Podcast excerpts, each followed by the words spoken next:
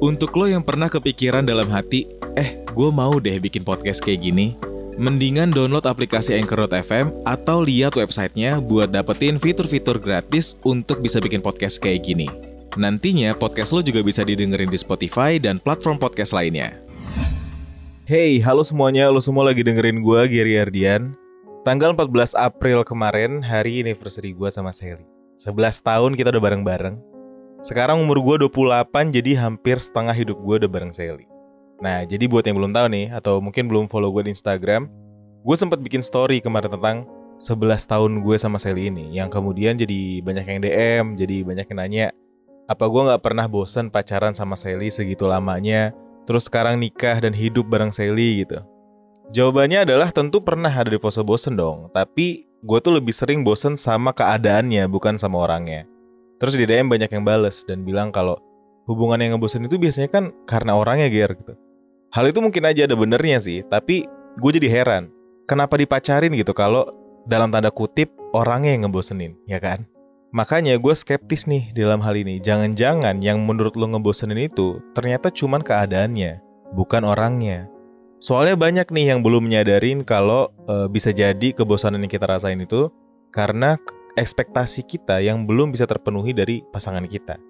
Nggak jarang nih gue nemuin cerita yang katanya bosen soalnya pasangannya itu nggak seperti yang ia bayangkan di awal atau karena ternyata setelah ia jalanin hubungannya beberapa waktu kemudian dia baru tahu kalau pasangannya itu nggak asik beda sikapnya sama masa di PDKT dan lain sebagainya. Gue pernah bahkan ada yang bilang kalau mereka tuh virtualan doang nih ya waktu PDKT terus jadian belum pernah ketemu. Eh pas ketemu ternyata nggak sesuai ekspektasi gitu. Sehingga hal ini bikin seseorang jadi bosan ada dalam hubungan tersebut. Seolah banyak yang lupa gitu. Kalau ternyata di dunia itu nggak ada manusia yang sebenarnya sempurna tiap kita tuh pasti punya kekurangan masing-masing. Tapi mungkin karena proses PDKT-nya yang kurang lama dan lo belum dengar podcast gue yang ngomongin soal PDKT yang salah gitu Uh, dan mungkin karena lu terlalu jaim, nggak jadi diri sendiri waktu PDKT, ngejalin hubungan tuh jadinya kaget gitu tengah jalan karena ternyata dia nggak seperti apa yang kita bayangin. Imajinasi kita tentang siapa dia itu jadi lebih dominan dibandingkan bagaimana diri dia yang sebenarnya. Lambat laun ya kalau kita terus-menerus menginginkan seseorang yang sebenarnya bukan jati diri dia gitu, ya kita bakal berharap untuk suatu hal yang sia-sia aja. Kita cuma bakal terus menderita dalam hubungan tersebut. Karena apa yang kita harapkan, apa yang kita ekspektasikan, nggak bakal pernah bisa dia penuhin. Karena itu bukan dirinya dia gitu.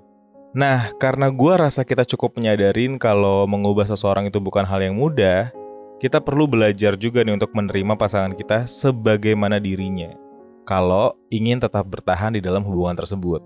Kalau kebosanan yang kita rasain ternyata itu karena sikapnya dia yang gak sesuai dengan sosok yang kita inginkan, yang ada di imajinasi kita, dan itu merupakan hal yang fatal banget buat kita gitu. Ya udah, berarti tujuan untuk menjalin hubungannya itu gue rasa udah selesai gitu.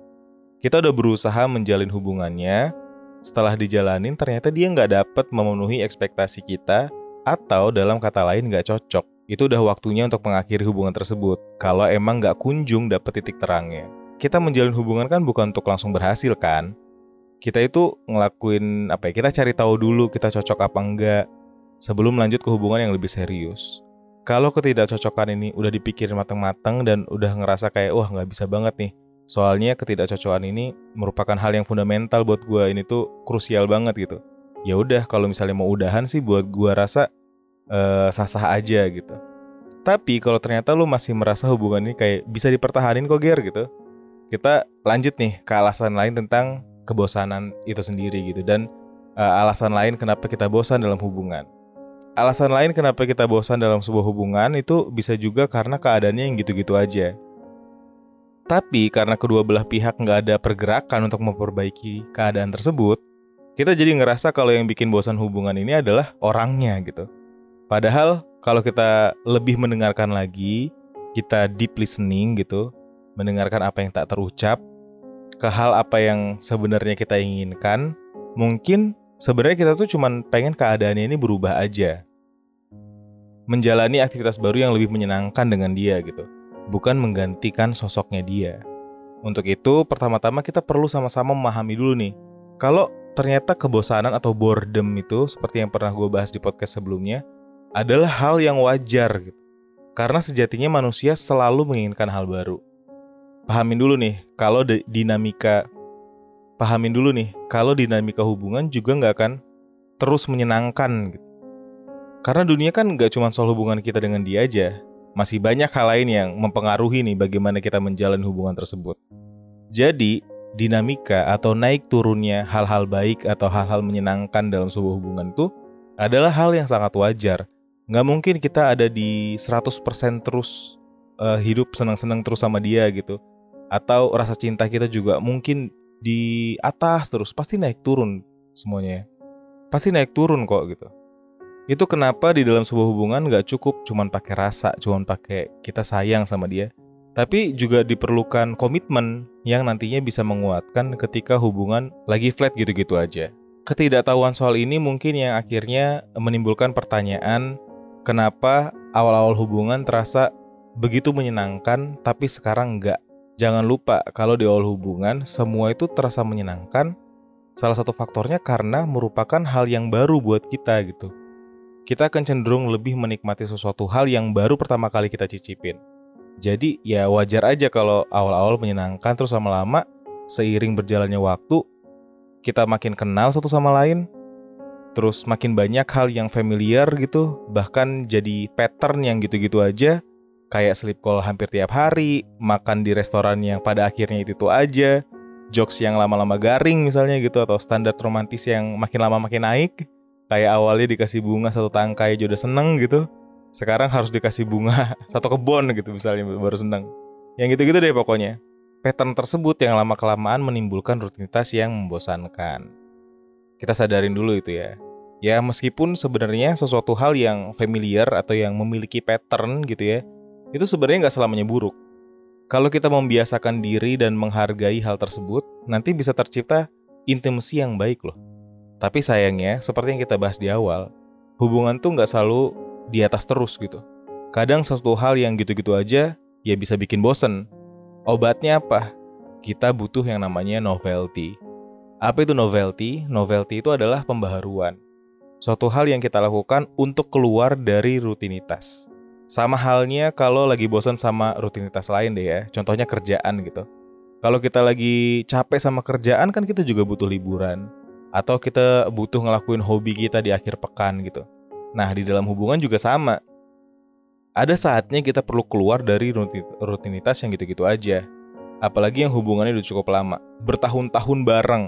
Ditambah lagi mungkin ada yang lagi di fase sibuk masing-masing gitu. Wah, boredom atau kebosanan tuh rentan banget datang teman-teman.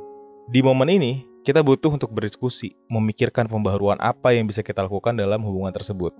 Mulai dari melakukan hal yang kecil sampai menuju perubahan besar yang bisa dilakukan bareng-bareng. Untuk lo yang pengen buat podcast lo sendiri, coba deh pakai aplikasi yang sama kayak yang gue gunain untuk bikin podcast kayak gini, Anchor.fm. Cara buatnya itu gampang banget dan juga 100% gratis. Selain gampang banget digunain, semua yang kita perluin untuk ngebuat podcast juga ada di Anchor.fm, termasuk untuk distribusi ke Spotify dan platform podcast lainnya. Buruan download aplikasi Anchor FM biar lo bisa juga buat podcast kayak gue. Novelty yang perlu dilakukan untuk mengusir kebosanan ini itu tuh bisa aja hal yang menyenangkan contohnya. Atau yang belum pernah dilakuin. Atau yang punya tujuan bersama, common goals. Contohnya apa, Ger? Contohnya gini, bisa aja kayak coba hobi baru yang bikin kalian nantinya bisa punya soft skill yang sebelumnya belum pernah kalian milikin. Kayak misalnya tiba-tiba kayak pengen berkebun, sepedaan bareng, olahraga baru, terus atau belajar alat musik bareng dan lain sebagainya gitu. Jadi kalian bertumbuh bersama gitu. Atau yang simple-simple, bisa liburan bareng atau ke tempat yang belum pernah dikunjungin lah setidaknya gitu restoran yang mana yang lagi yang belum pernah dikunjungin kalau misalnya ada di fase yang kayak wah susah banget nih nggak asik kalau berdua doang boleh aja kok ajak teman-teman yang lain juga misalnya gitu yang penting kalian berdua paham kalau novelty ini tuh adalah suatu hal yang perlu dilakukan untuk menjaga hubungannya tetap kasmaran gitu. Jadi tujuannya untuk uh, memberikan pembaharuan. Ya ibaratnya handphone kita juga kan selalu butuh diupdate kan firmware-nya gitu. Nah, sama juga hubungan. Yang penting selalu ada pembaharuan itu supaya hubungannya tetap punya spark-spark gitu, punya eh, percikan-percikan kasmaran yang tetap terjaga. Gitu. Dan sepengalaman gue, novelty ini tuh nggak akan bertahan lama kalau dalam menjalaninya itu kita nggak punya goals atau tujuan yang dituju. Karena sejatinya kan hubungan itu adalah soal bekerja sama. Harus ada suatu hal yang ingin dituju bersama gitu. Gue ingat nih dulu pas ngobrol sama Bang Adriano Kolbi, Bang Adri pernah bilang, apa pun soal kehidupan, intinya adalah tentang mengejar harapan. Kalau nggak ada yang dikejar, selesai udah. Yang di mana harusnya ini juga bisa jadi introspeksi dalam hubungan kita. Kalau ternyata lagi nggak ada tujuan apa-apa, kita bisa nanya terus untuk apa hubungan ini dijalanin, ya kan? Dan untuk membuat hubungan kita terus menyenangkan dan terhindar dari kebosanan, kita itu perlu mendiskusikan, merencanakan, dan menaruh perhatian ke dalam hal tersebut. Kayak yang Esther Perel bilang di TED Talk-nya. Untuk membiasakan diri dengan novelty atau pembaharuan, kita tuh harus buang jauh-jauh pikiran kalau pembaharuan atau hal-hal yang menyenangkan yang akan datang itu datang secara spontan. Karena ekspektasi pasangan untuk bisa membuat hubungan jadi menyenangkan tanpa kemauan untuk mengkomunikasikan hal tersebut, Itulah yang bikin akhirnya kita mengalami kebosanan. Semuanya perlu didiskusiin. Jadi untuk mengusir kebosanan, ya PR-nya juga gimana kita pinter-pinter dalam hubungan itu untuk merencanakan ke depannya kita mau ngapain lagi nih. Gitu. Masalah lainnya, tidak setiap rasa bosan yang kita rasakan obatnya selalu dari pasangan kita. Ada kalanya salah satu dari kita juga memerlukan ruang sendiri. Hal ini sebenarnya juga patut buat dicoba teman-teman keseringan bersama gitu kayak hampir tiap hari mungkin membuat salah seorang dalam hubungan itu jadi perlu merasa untuk bersosialisasi dengan orang lain juga.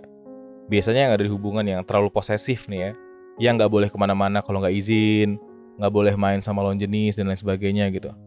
Nah kalau di fase ini itu membutuhkan buat ruang sendiri. Itu juga perlu dikomunikasikan tapi ya, kalau nggak dikomunikasiin ghosting namanya.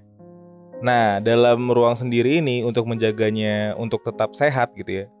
Periode yang dibutuhkan ketika mau punya ruang sendiri itu bisa digunakan untuk sekaligus ruminasi atau merenungkan gitu seperti apa perbaikan yang diperlukan di dalam hubungan kalian di masa depan. Karena meskipun ruang sendiri itu merupakan satu hal yang sebenarnya sehat dalam hubungan selama dikomunikasikan, apa yang jadi alasannya dan mau sampai kapan ruang sendiri itu diperlukan tuh juga perlu dibahas. Karena dengan memberikan ruang sendiri bukan berarti kita e, memperbolehkan pasangan kita untuk melakukan hal-hal yang menciderai komitmen dari hubungan. Gitu.